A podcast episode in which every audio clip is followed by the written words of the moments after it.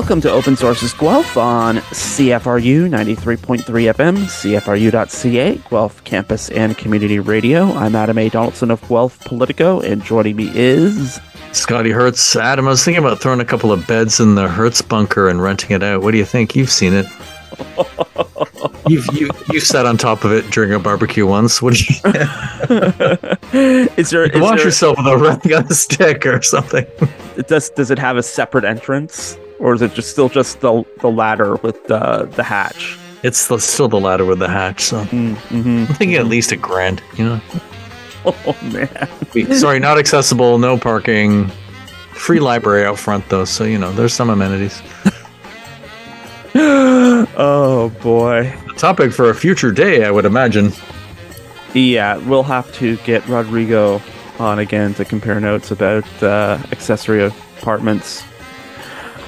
Oh, anyway, yeah, that is a different topic. Open Source is a CFRU's political and current affairs discussion show, and you can find us here every Thursday at 5 p.m. as we talk about the latest news items from Guelph, Ontario, Canada, and around the world. And we sometimes interview local newsmakers and politicians, which this week will be the new Ward 6 City Councillor Ken Yee Chew, who will talk to us about beating an incumbent, what's coming up in 2023 at council, and the potential new federal boundary maps that might split off the south end from the rest of Guelph. Uh, that's going to be an issue, which we will have to also wait for the future to see. But anyway, uh, that's at the bottom half of the hour. Before that, we're going to talk about some news items from the last week, including Ukraine. It has been almost a year since the invasion began. The war shows no signs of stopping, though, even though Putin is now calling it a war. And we will talk about all of that. But first, uh, no matter how bad your year is going so far, it probably isn't worse than Kevin McCarthy's year.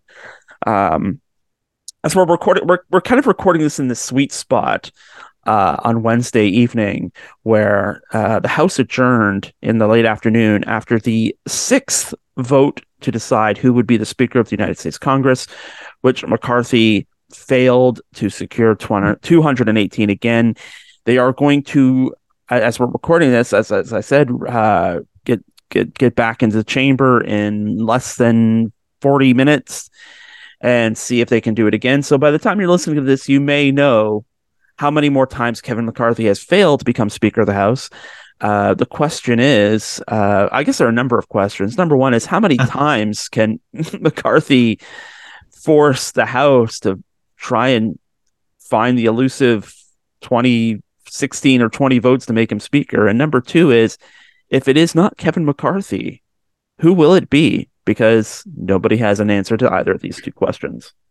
Yeah, that and that is that is a great question. Who will it be? Because he seemed like so much of a sure thing. It sounded like he moved his stuff into the office, which was probably a bad move. The optics of that are bad, no matter how you look at it. But Mm, I I guess there's a few things that can happen, and I'm surprised. And normally, when we talk about the uh, um, them sitting again in the states, we just sort of generalize. But this, it, it's gotten very. Our topic evolved as we were um, getting ready to go to air. In fact, it's ongoing right now. Um, but something that could happen is if the Democrats want to cooperate, and they probably don't, considering you know how much grief the Republicans have put them through mhm. is that if enough of them abstain, it can kind of uh, jiggle the numbers a bit so that majority can happen. So that's a possibility. It probably won't happen. I know they've been not pleading with the Democrats because they would never do that, but they've been asking the Democrats, like, can we, can we change the threshold for this somehow? How do we do Mhm. this? Yeah, But yeah, 30, 30 Democrats stay in their offices and don't go to the House floor. It Yeah. makes it, it it changes the calculus so that he doesn't need as many votes to win. So theoretically, but uh, you, you're right. It just it it's in no Democrat's best interest to help Kevin McCarthy, and uh, yeah, it's uh, everyone seems perfectly happy watching him squirm.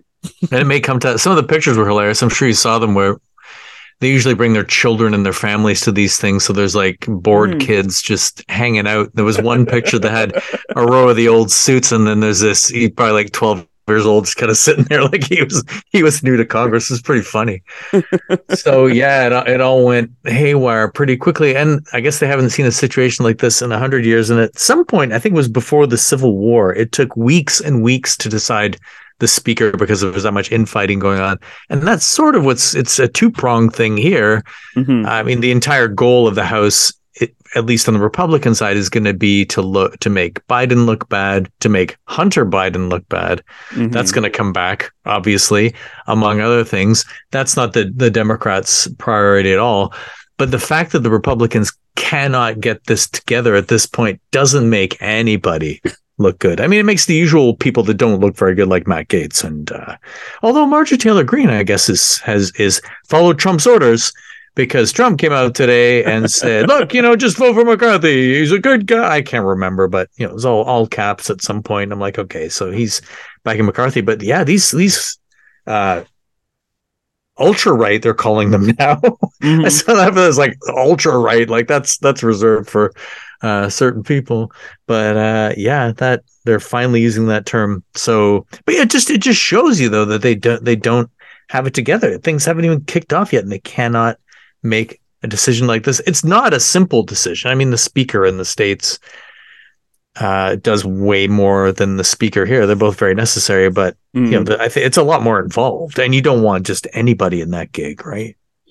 Well hypothetically you don't just want anyone in, in, in that gig but you know the the 20 um they're calling them insurrectionists in this instance too well, you know oh. they, they kept putting forward this Florida congressman I had never heard of uh, named Donalds, no relation. Um, but you know, it's he, he's this you know big black guy from Florida who you know these twenty people keep voting behind it, and you know the press were like talking to him. He, he was outside the house at one point during one of the votes and and you know the press is like oh so you want to be speaker to us? He's like i don't want to be speaker. And he's like trying to explain or find an explanation for why you know lauren boebert and matt Gaetz and and all of these people are getting behind him. And then i i saw somebody uh, of all people katrina pearson uh, who used to be a surrogate for the trump campaign in 2016 you know came on social media and saying, "Oh, look, you know, all these you know white folks in the house are hiding behind a black man." Uh, um, because they don't want to support Kevin McCarthy. But yeah, like the the, the political the, the political cachet for these people like Matt Gaetz, Lauren Boebert. I mean, actually, maybe not so much Lauren Boebert. Um, because she won by such a very thin margin. I can't m- imagine she's making many more friends in Colorado that are going to help her out in 2024 at this point. But um, yeah, it, it's just the, the, the political advantage for being obstructionist is better for these people because they live in like Trump plus 40 districts hmm. um, than like helping out Kevin McCarthy.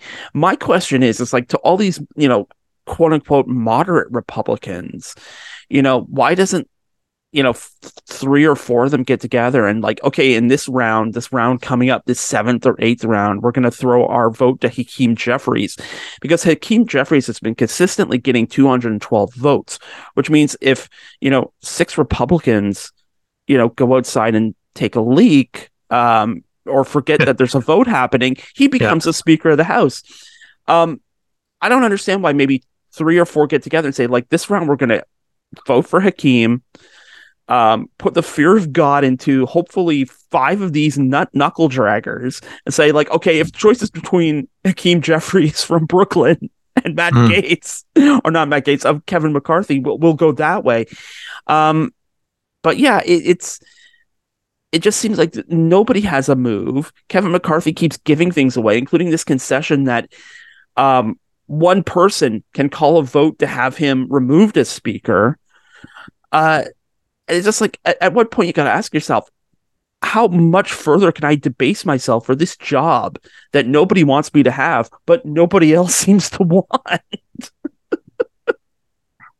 yeah, and that I did see a little bit on that Donalds that they put forward, and he was, you know, making the same Trump based talking points. Mm-hmm. But then he quoted uh, Martin Luther King Jr., who was definitely would not have uh, sided with Trump on anything. So it was kind of odd. The whole thing is odd at this point. Like it's just, it's just it's not even it's a stalemate of a sort. But this mm. it has to if, if they don't get a speaker in, then nothing happens. They don't swear. I mean, I think the swearing in is ceremonial. Yeah, but things cannot move if this is locked. And of course, the the Democrats are laughing at this whole thing. I think Biden called it embarrassing. Biden was yeah. like, you know, this is, and rightly so. I mean, I'm sure the majority of the Republicans are probably embarrassed too, simply because it does make this, them look that bad. Is it going to be two years of this when you have this fringe? And it's not just one or two holding sway that could be swayed.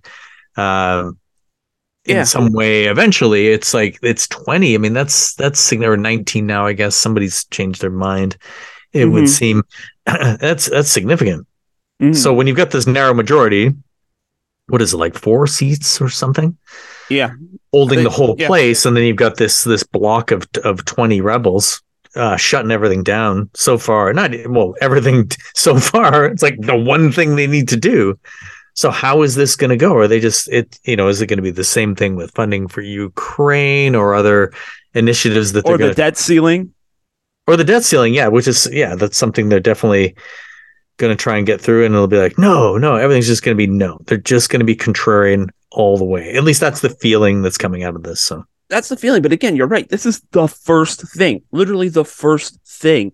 There's you elect the speaker, you pass the rules, then you swear everyone in and then you start legislating. This is the first thing, and we're almost on day three of the first thing. And I like I've been some I've been on some boards that move slow. Me too. but nobody was getting paid six figures to be there. No.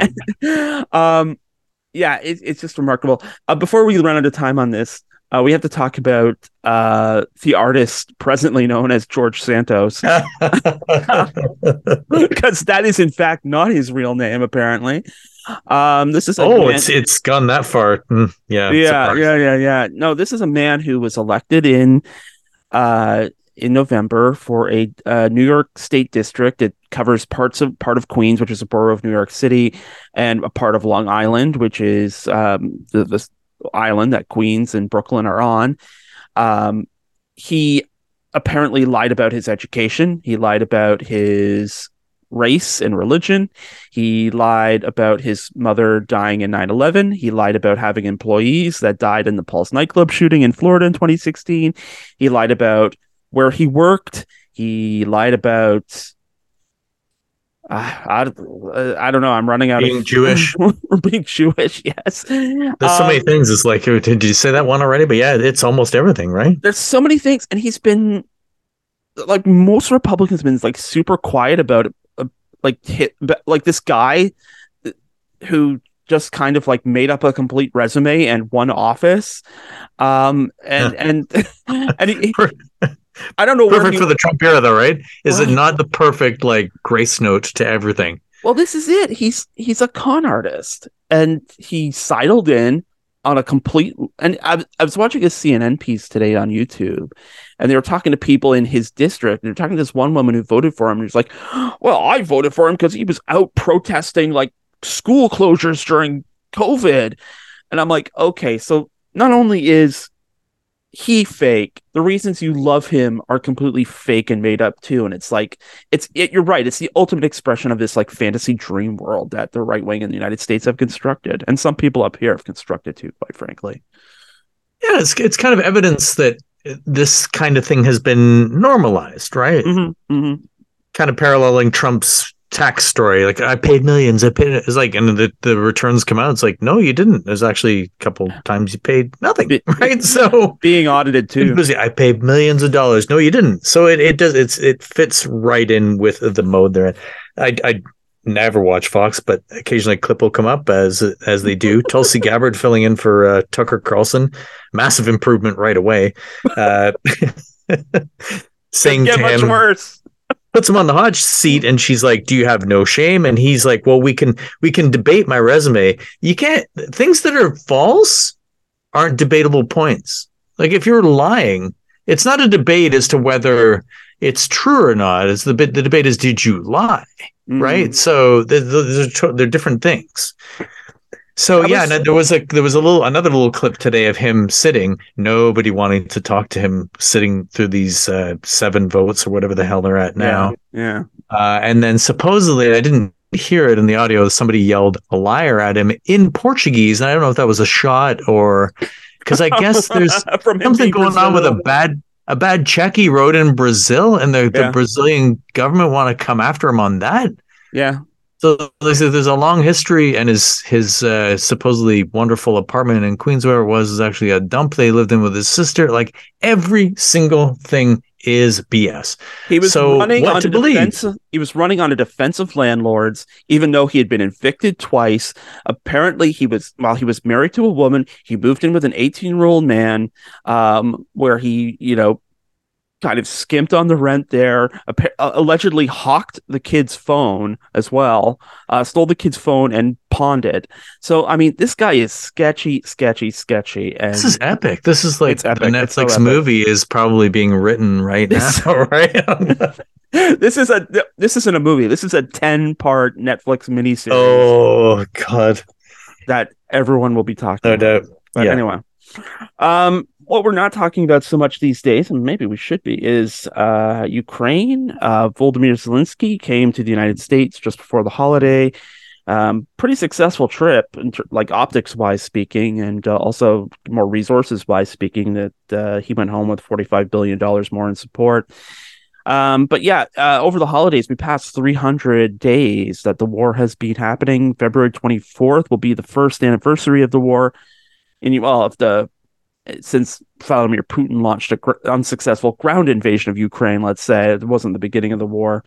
Um, Although uh, Zelensky in his New Year's Eve address said that uh, the year started at 4 a.m. on February 24th.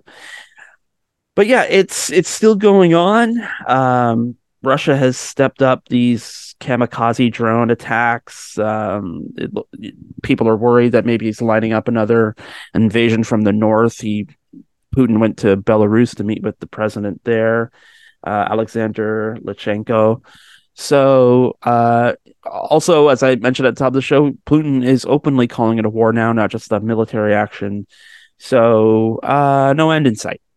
Yeah, I wondered whether that was a slip or not, but it's it's Mm. probably because since everybody is calling it a war, which it is, uh, he's probably finally caved on that. So, but yeah, it's and I keep hearing stalemate. It's not really stalemated, that it's become pretty entrenched. It's like the Ukrainians will get a hit as they did Hmm. supposedly this was interesting and it's not surprising uh, russian troops were told don't use your cell phones and they did yeah. that's how they were able to triangulate and both sides do it in fact it's it's common everywhere now it's like if you get a signal it's like they must be there bang gone Hmm. but when the ukrainians do score a victory large or small that they celebrate then the drones come Mhm. and the drones don't just come for uh, power stations; they come for apartment buildings and hospitals. And the Russian government will just say, "Well, you know, we, you know, the troops are there," and it's it's, it's totally not the case.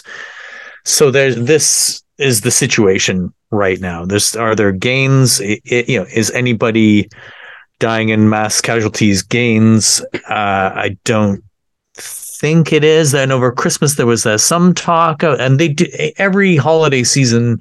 There's always the well, we you know we should we should discuss a truce, Mhm. and both sides were were saying that over the holidays, but they have very different ideas about um, talks and discussions. Russia's is going to be well, we want the Donbass back, and of course Ukraine will be no, you have to get out completely. So they both they have very different ideas as to where it's going to go or what the end result will be. I, it's probably I did see one comment saying that you know there isn't going to be a Hollywood ending to this. It's not going to be you know the victorious Ukrainians come in and the Russians are marching away. Uh, like the Soviets leaving Afghanistan, uh, you know, it's it's not going to be like that at all. It's going to be messy, messy, and protracted. I think they'll make a big deal about the one year uh, anniversary, but I don't think it's going to. One of the one of the things that would end it probably faster would be uh, the death of Putin. Zelensky is the thing will keep going. Putin dies. There's going to be, you know, several oligarchs thrown out more windows and whatever, cleaning house. Uh, but that you know that would that would, that would bring a quicker end to it. I think, in my opinion, I, it's maybe that's incorrect, but Hmm.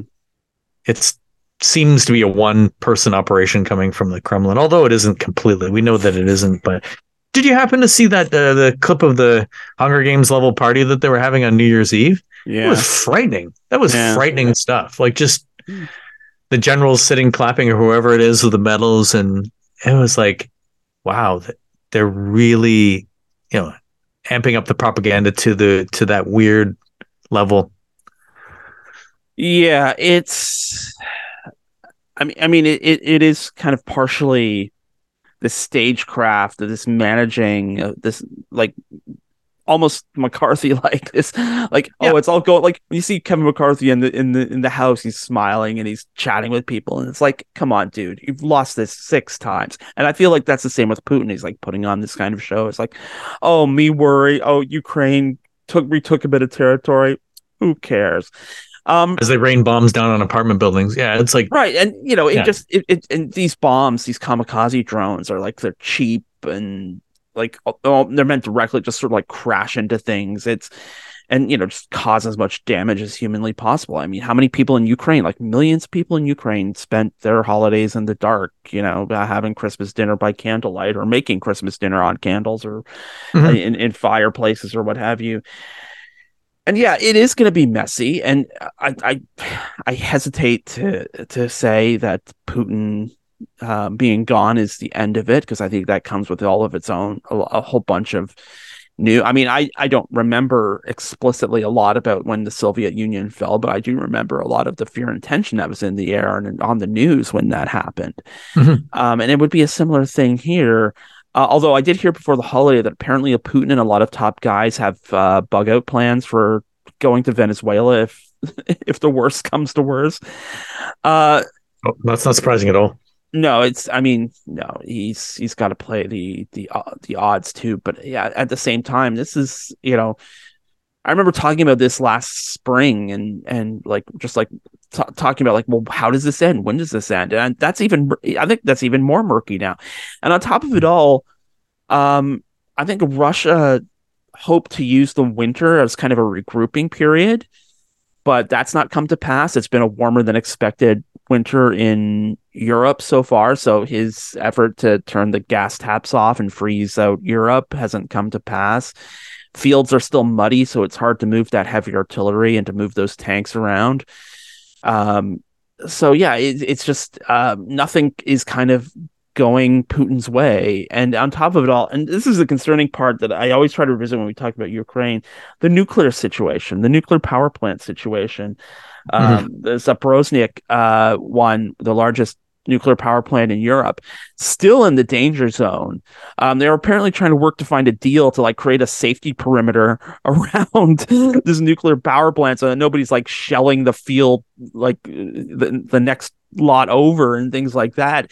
And uh, the, the, European energy minister, uh, not the uh, the Ukrainian energy minister, apparently came out and said, like, well, the only way we're going to protect this plant is to take it back from the Russians because the Russians are in possession of it. It's like, well, what is that going to take? How ugly a battle is that going to be?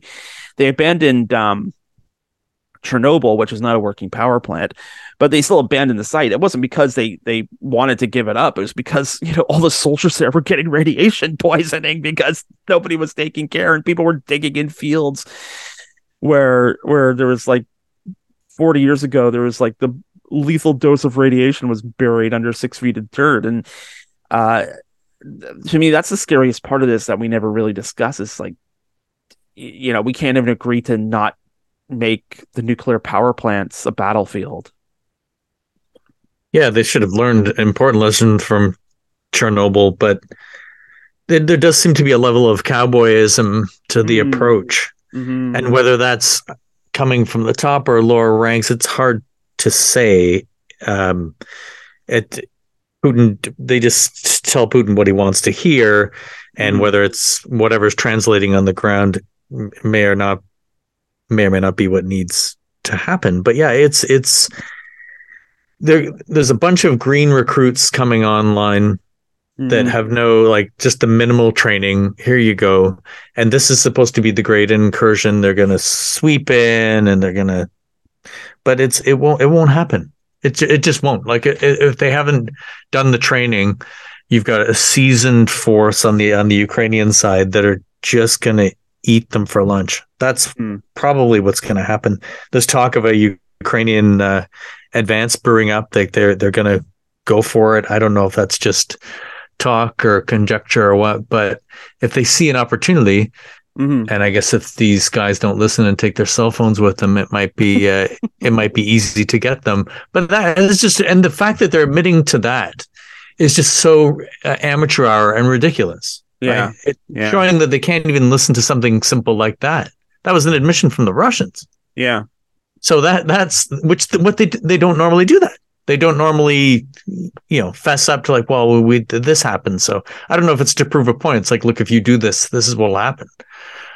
So Yeah, that's like amateur hour. That's like straight up James, total James amateur Bond hour. territory. Yeah. and that's some of the commentary you see is like, oh yeah, second greatest army in the world. It's like obviously it's not if these things are happening. If you're Mhm. the second greatest or even the tenth greatest army in the world, these things don't happen in the ranks. Grumbling from the uh, the Wagner group, the the wild mercenaries that are involved in this too. It's like we can't get material. We can't. I mean that that they're they're sketchy Yeah. people anyway, but they're in they're in the conflict and they're like even there this blowback coming from them saying like we we can't get the things we need to do to fight this and they're supposed to be the top dogs Yeah. even though they're mercenaries so it's like well okay if they if they can't do it the green recruits can't do it. That's not to say that they don't have trained people in their ranks. And then now they're just lobbing stuff at the at the you know hail mary at the ukrainians. Yeah. um it's it's a mess. Like and that mess can only last for so long. Somebody has to run out of steam. And i think it's Mhm. going to be the russians first is my Well, guess because there's just so much coming from the west to the to ukraine That's going to have to come from the ranks and not from the the generals back in Moscow, though. Like I Yeah. think I think the like the generals will have them fight with rocks before they have any have any Russian give up any any of their Ukrainian territory uh, Ukrainian territory they have managed to hold on to. But that may be a story for another time. definitely We are going to take a quick break and then we're going to queue up our interview with Ken Yee Chew. You are listening to Open Source Guelph. You're on CFRU 93.3 FM, CFRU.ca, Guelph Campus and Community Radio. Go about your life where streams of metal wine forever flow. Blow apart our home to find the ruby hid amid the stone. Baby, shut the blinds, those pools of scary blood grow, grow, and grow. Throw out all the plastic arms and legs the kids strewn around the cellar floor.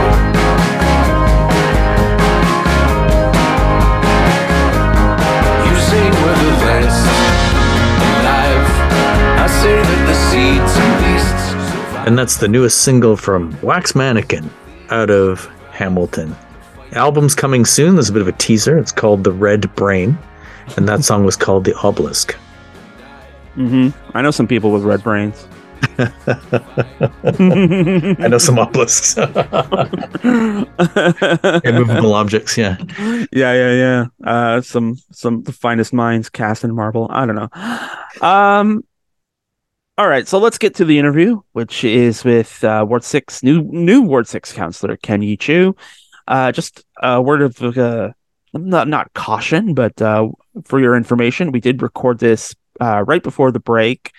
So uh, I don't think it's particularly any information within is particularly outdated, but just so you know, we we talked to Ken before the Christmas break, just so we can have something in the can ready to go when we got back for this week's show. And what did we talk about? Well, we talked about how he was able to beat incumbent Mark MacKinnon and the general feeling and politics of Ward 6 and south end of the city, what's coming up city council, doing homework for the budget process this year, which starts in a couple of weeks. And we also talked about the new federal ward maps, which, well, not ward maps, the federal riding maps, um, which would, uh, the one released last fall would propose to split off the south end of uh, Guelph, south of Arkell, to make that a part of a new Wellington Halton Hills riding.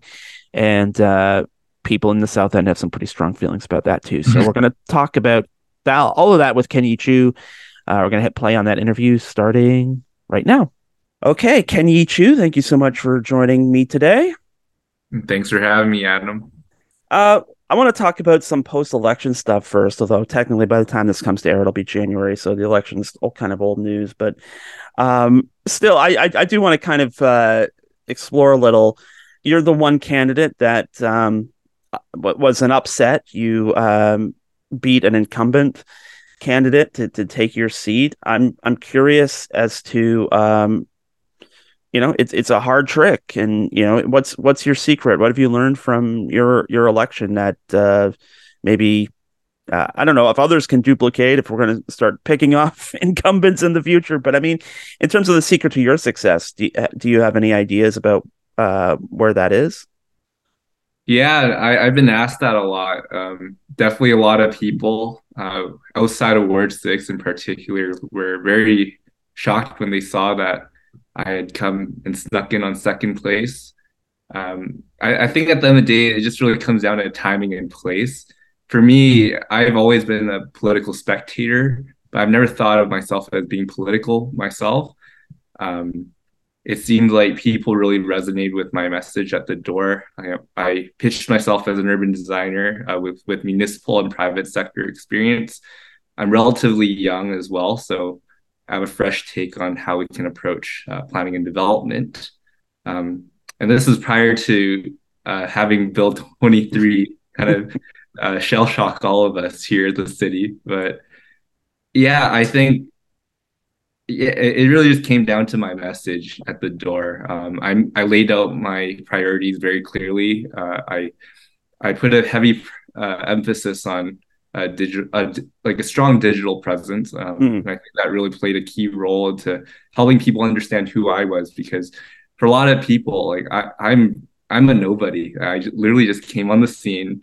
Uh, people are trying to see who I am uh, from a values and a principles perspective uh, so, yeah, I thought it was very important that I lay out my priorities and I demonstrated that through putting together a comprehensive platform, um, which not a lot of others did. And I I took time at the door too. I didn't I didn't limit my conversations with people. I think people really appreciated that, especially the folks out in Kortright Hills who are perpetually having to deal with uh, traffic issues down Downey and Ptarmigan, as you may know. Um, mm-hmm, mm-hmm and it wasn't that I promised anyone anything. I just gave, I just listened and I shared with them, you know, if I didn't have to inherit um, some of the past decisions, this is how I would have gone about uh, certain issues. And I think people appreciate that authenticity. And like, I'm, I'm just very humbled at the end of the day to be in this position because, like you said, it's no easy task to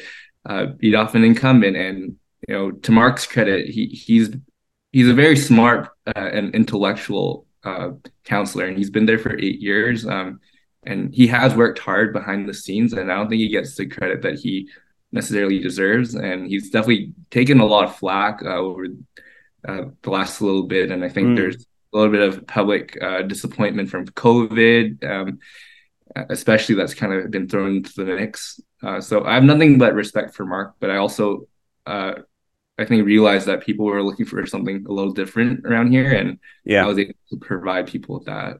So I did make a note of that. You said that a lot of people outside of Ward Six were were shocked, um, which implies that a lot of people inside Ward Six were not shocked.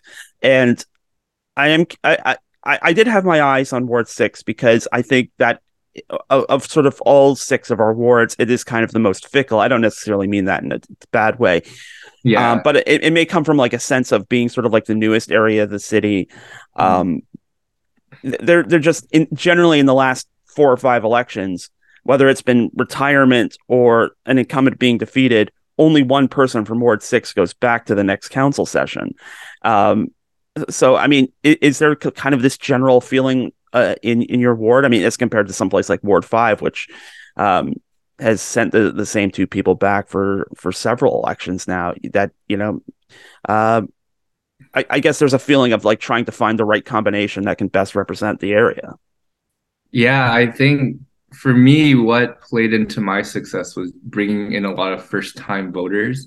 And the demographics in Ward 6 has changed dramatically, even within the last four years, especially around the South End by Clair and Gordon there are a lot of people that I've met at the door who have recently purchased a home or uh, started renting just uh, within uh, the start of COVID. So I think Ward Six is interesting. Like no one, there's no particular loyalty to any particular person, Mhm. and I think the change of demographics as well um, just provides a fresh landscape as well. Um, so yeah, I think that's something to consider compared to the older parts of town, for sure.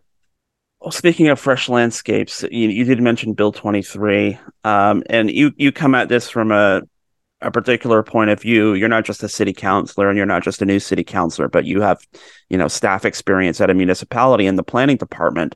So I guess, you know, in, in trying to, you know, wear both those hats and, and those experiences comfortably on your head at the same time, um, from your point of view, what are like planning departments and in Ontario's municipalities, you know, what are they thinking about now that Bill 23 is is law and they have to, you know, adapt to all these changes? You know, what what are the, what are you know your colleagues thinking right now? I think just at the outset, like everyone's a little disappointed from a process perspective that there's been such like upheaval and but I think everyone also recognizes um you know like things have to change as well um but I think we at the municipality at a staff level especially would have appreciated more consultation a lot of the CAOs uh, across the province haven't been consulted at all when it, this came up. Like it literally came up the day after the election, Mm, and for us, we're just trying to make sense of like how is this is going to affect us from a regulatory perspective. Like what is our purview now?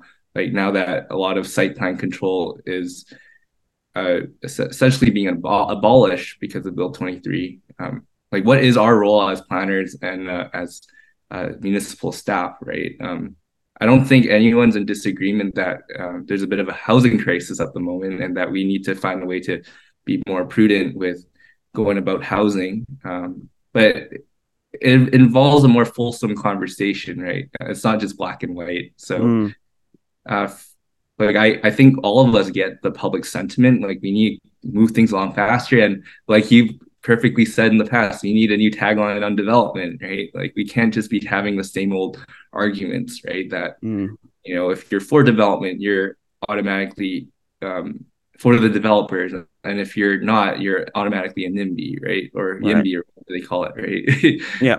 so I do think there's a silver lining to all this, though. Like Mm. amidst all the chaos, there's opportunity for us to really have an honest conversation on what's really important to us, and I think that's kind of reflective in this next council. Um, you know, to my surprise, like everyone that I've met, especially the new councilors, they've been they they've approached a lot of the issues that we've had uh, from a pragmatic perspective, um, and there doesn't seem to be a lot of ideological um, sentiment that's uh, fueling a lot of our decision making. And while still a little early to say, um, I, I do feel very optimistic with this council that we can uh, very very much be pr- proactive and uh, come at the issues um, from a Guelph centric perspective rather than just Ward one versus Ward six uh, type of Right. dynamic that you might have been used to before. one of the things I will note, and I, I think we had this conversation before the election about um, a, a lot of people, especially in your area, sort of feeling when, when these planning proposals come forward and you know the sign goes up and they see like coming to council uh, application for you know mid rise however big it is however however many units and they get concerned and there's a kind of lack of communication or a lack of you know trading information. And I think this came up with the 140 Haddadi development as well.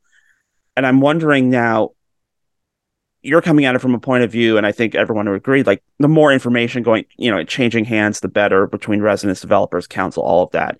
Bill 23 doesn't seem to make an allowance for that. In fact, I think staff said that, you know, in, in the future, you can look forward to more development applications with less information. And I'm and just, you know, is that going to help the NIMBY situation or or I guess the the development hesitant situation if we don't want to sort of throw around words like NIMBY? Yeah, I think when we look at development now, it really comes down to the personal relationship staff has with individual developers. I think that's really what's going to change the conversations. Um, like I just had a meeting with uh, Fusion Homes this morning with Dominique, and I and they've been approaching a lot of the other ward councilors as well, uh, very proactively, and they've expressed their desire to work with us and truly uh, bring public engagement at the forefront of uh, any major decisions that they make. So you have you have folks like Fusion that really want to uh, develop the GIC land, uh, mm. Guelph Innovation District, GID land, sorry, yeah, uh, in a more holistic and fulsome way uh, that respects the natural heritage and the the adjacent uh, conservatory lands as well. Um, but then you have some that I guess really just have lesser experience with uh, going about site plan control. Uh, and I think that those are the folks that uh, may be a little harder to, I guess, uh, convince. Um, otherwise, when they do bring a proposal forward, um, and we just have to find a way to work around that uh, just through pure goodwill. Um, mm. I guess from a policy perspective, it's going to be very hard for us, but uh, there definitely has to be some advocacy that uh, is really coming at it from like a centrist perspective, right? Like we can't necessarily be going at it from uh, left and right anymore. So I think people are starting to come to grips and understand that this is the new dynamic that we have to do business with through. And um, again, like I have every bit of confidence in our council to be able to have these kind of conversations uh, with the five of us that are re- newly elected. Mm uh, time will tell, right? Uh, yeah, this is kind of how I um, see things moving forward, right? Like it's really just goodwill and collaboration, and uh, just out of uh, any developer that would want to work with us, right? Like you know, we can provide them feedback, but if they don't want to take the feedback, it, it is really it's really going to be extremely difficult for us to push back, right? Um, right. I was going to say that because you know I'm a I'm a bitter and cynical old man, and the the um the thing about goodwill is uh, you know there are no regulations on goodwill and for every fusion homes who i think are you know i i think they're making an honest effort and they know that they're going to be under the microscope because of being the first developer to to work in the gid lands uh, they know that they're going to be under a lot of scrutiny and will want to put their best face forward however you know, there are a lot of developers who know that the rules are now on their side, that they hold the winning hand whenever they roll up to the council chambers and, you know, maybe don't have to play uh, a diplomatic role as as much as we hope they would.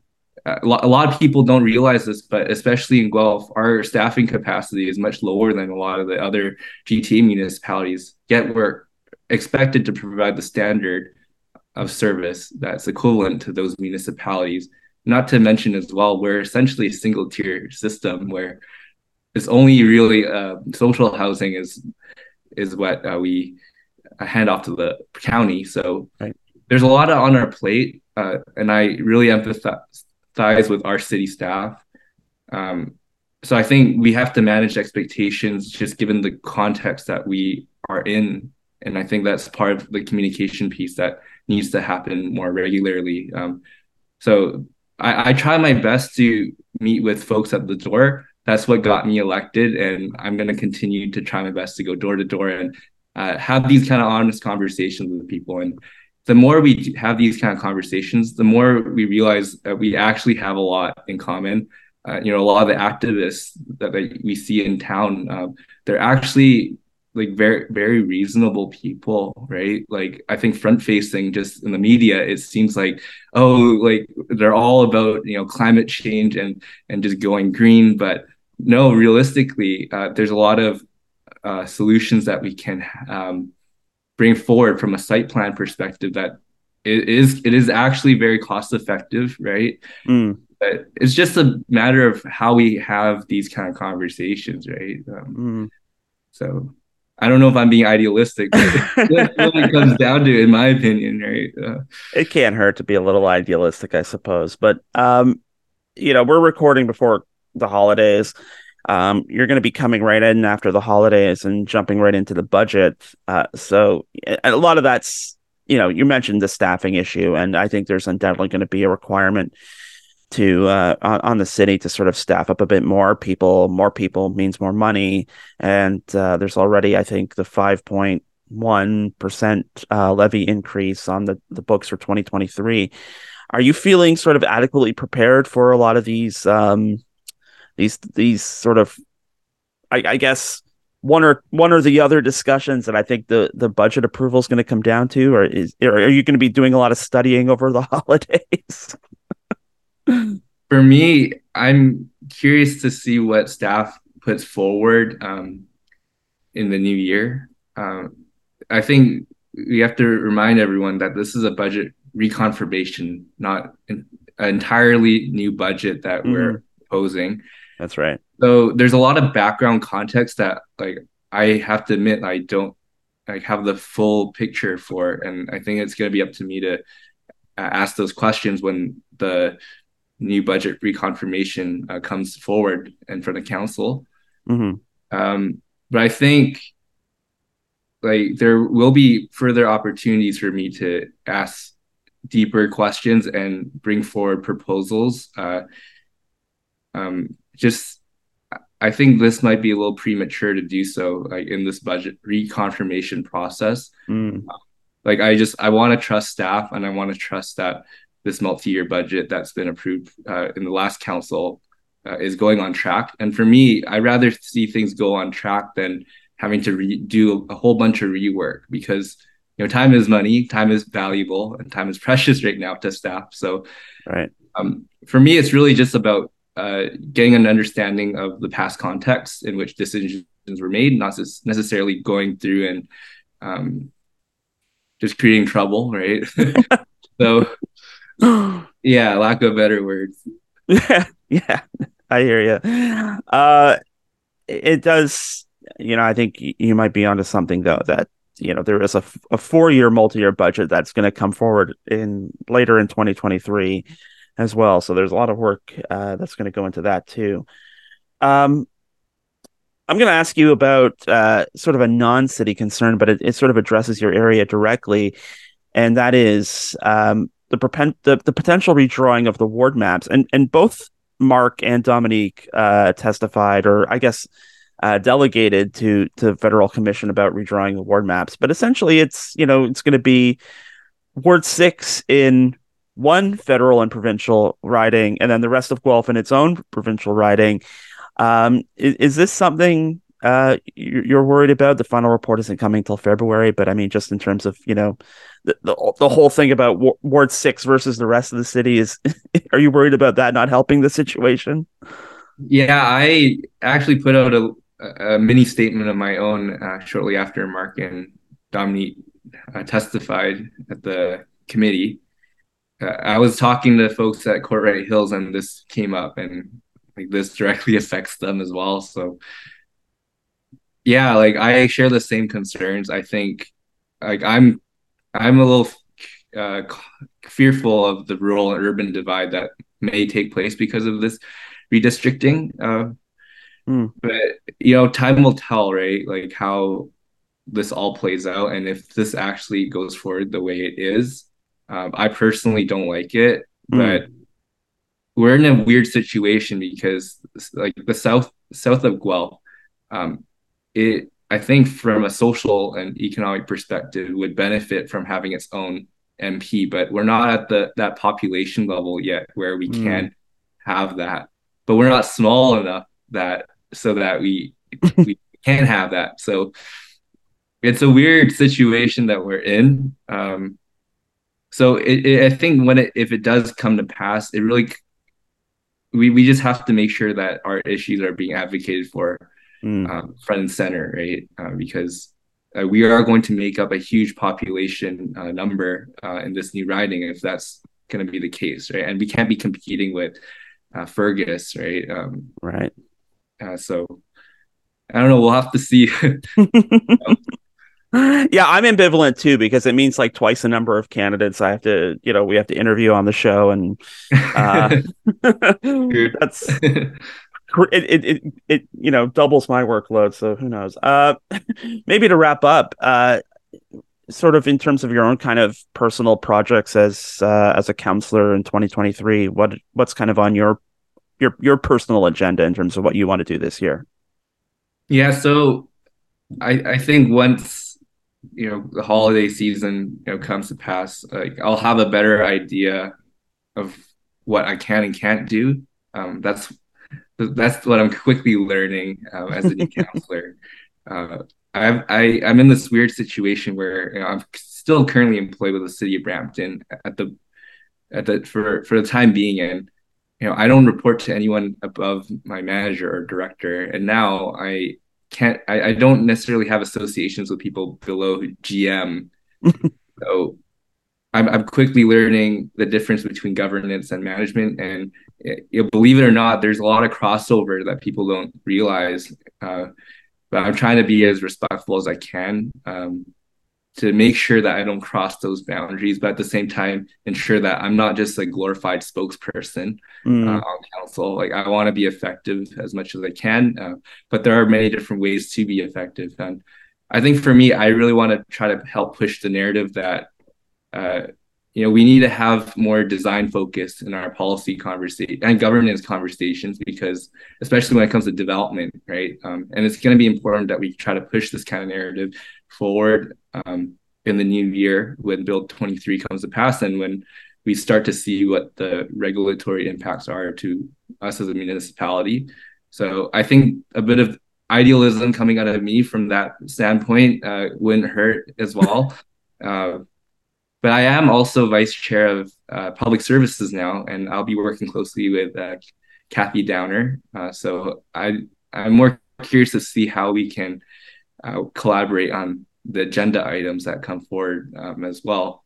Uh, I was speaking with uh, some EMS folks just down Clair Road today after I delivered some cookies to them, and they're telling me just from top down how understaffed they are and how mm how the situation like albeit it comes it starts from the provincial level it, it's really having an impact on us like as a municipality. So i'm more curious to see if there are ways in which we can help alleviate some of those pressures or at least be an advocate for some of these issues that are often unheard. Um, so mm there's a whole bunch of things, uh, but to, to, say the least. But I'm I'm still trying to find my bearings, if I'm being completely honest. No, no, and uh, yeah, we're we're not even te- as we're recording, we're not even technically in 2023 yet, and you already have a That's full right. plate. So, uh, so Ken, if uh, people want to reach out to you, um, you know we don't typically ask this on the show but since you you are a new counselor what what's your what what are your digits? You know how can people find you out there if they want to ask a question or get in touch? Yeah so uh, i got a new phone number. So it's 226-332-5406 and i'm also rolling out a new website hopefully sometime in the new year. And it's just my name kenyeechew.ca k-e-n-y-e-e uh, chew.ca.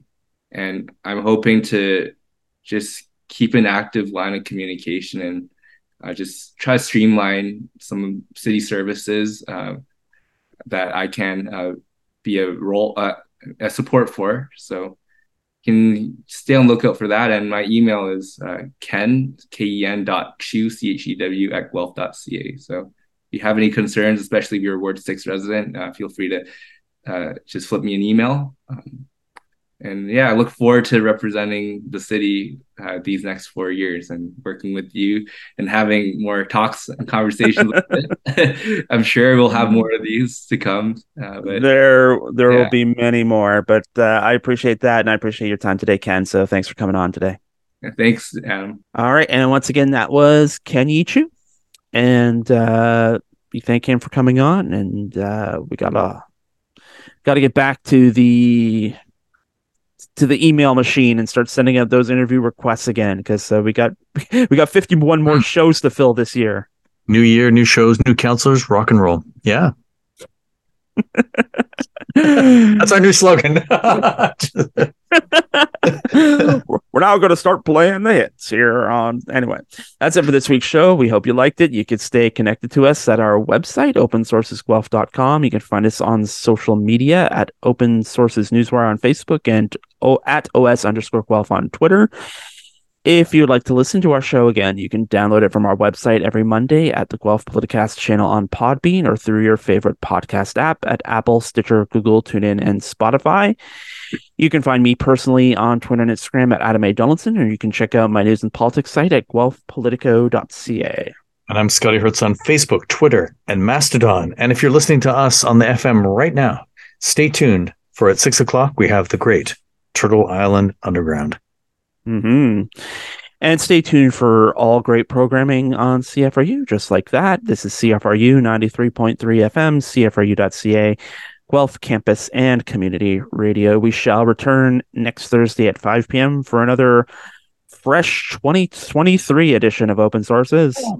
And we will see you then.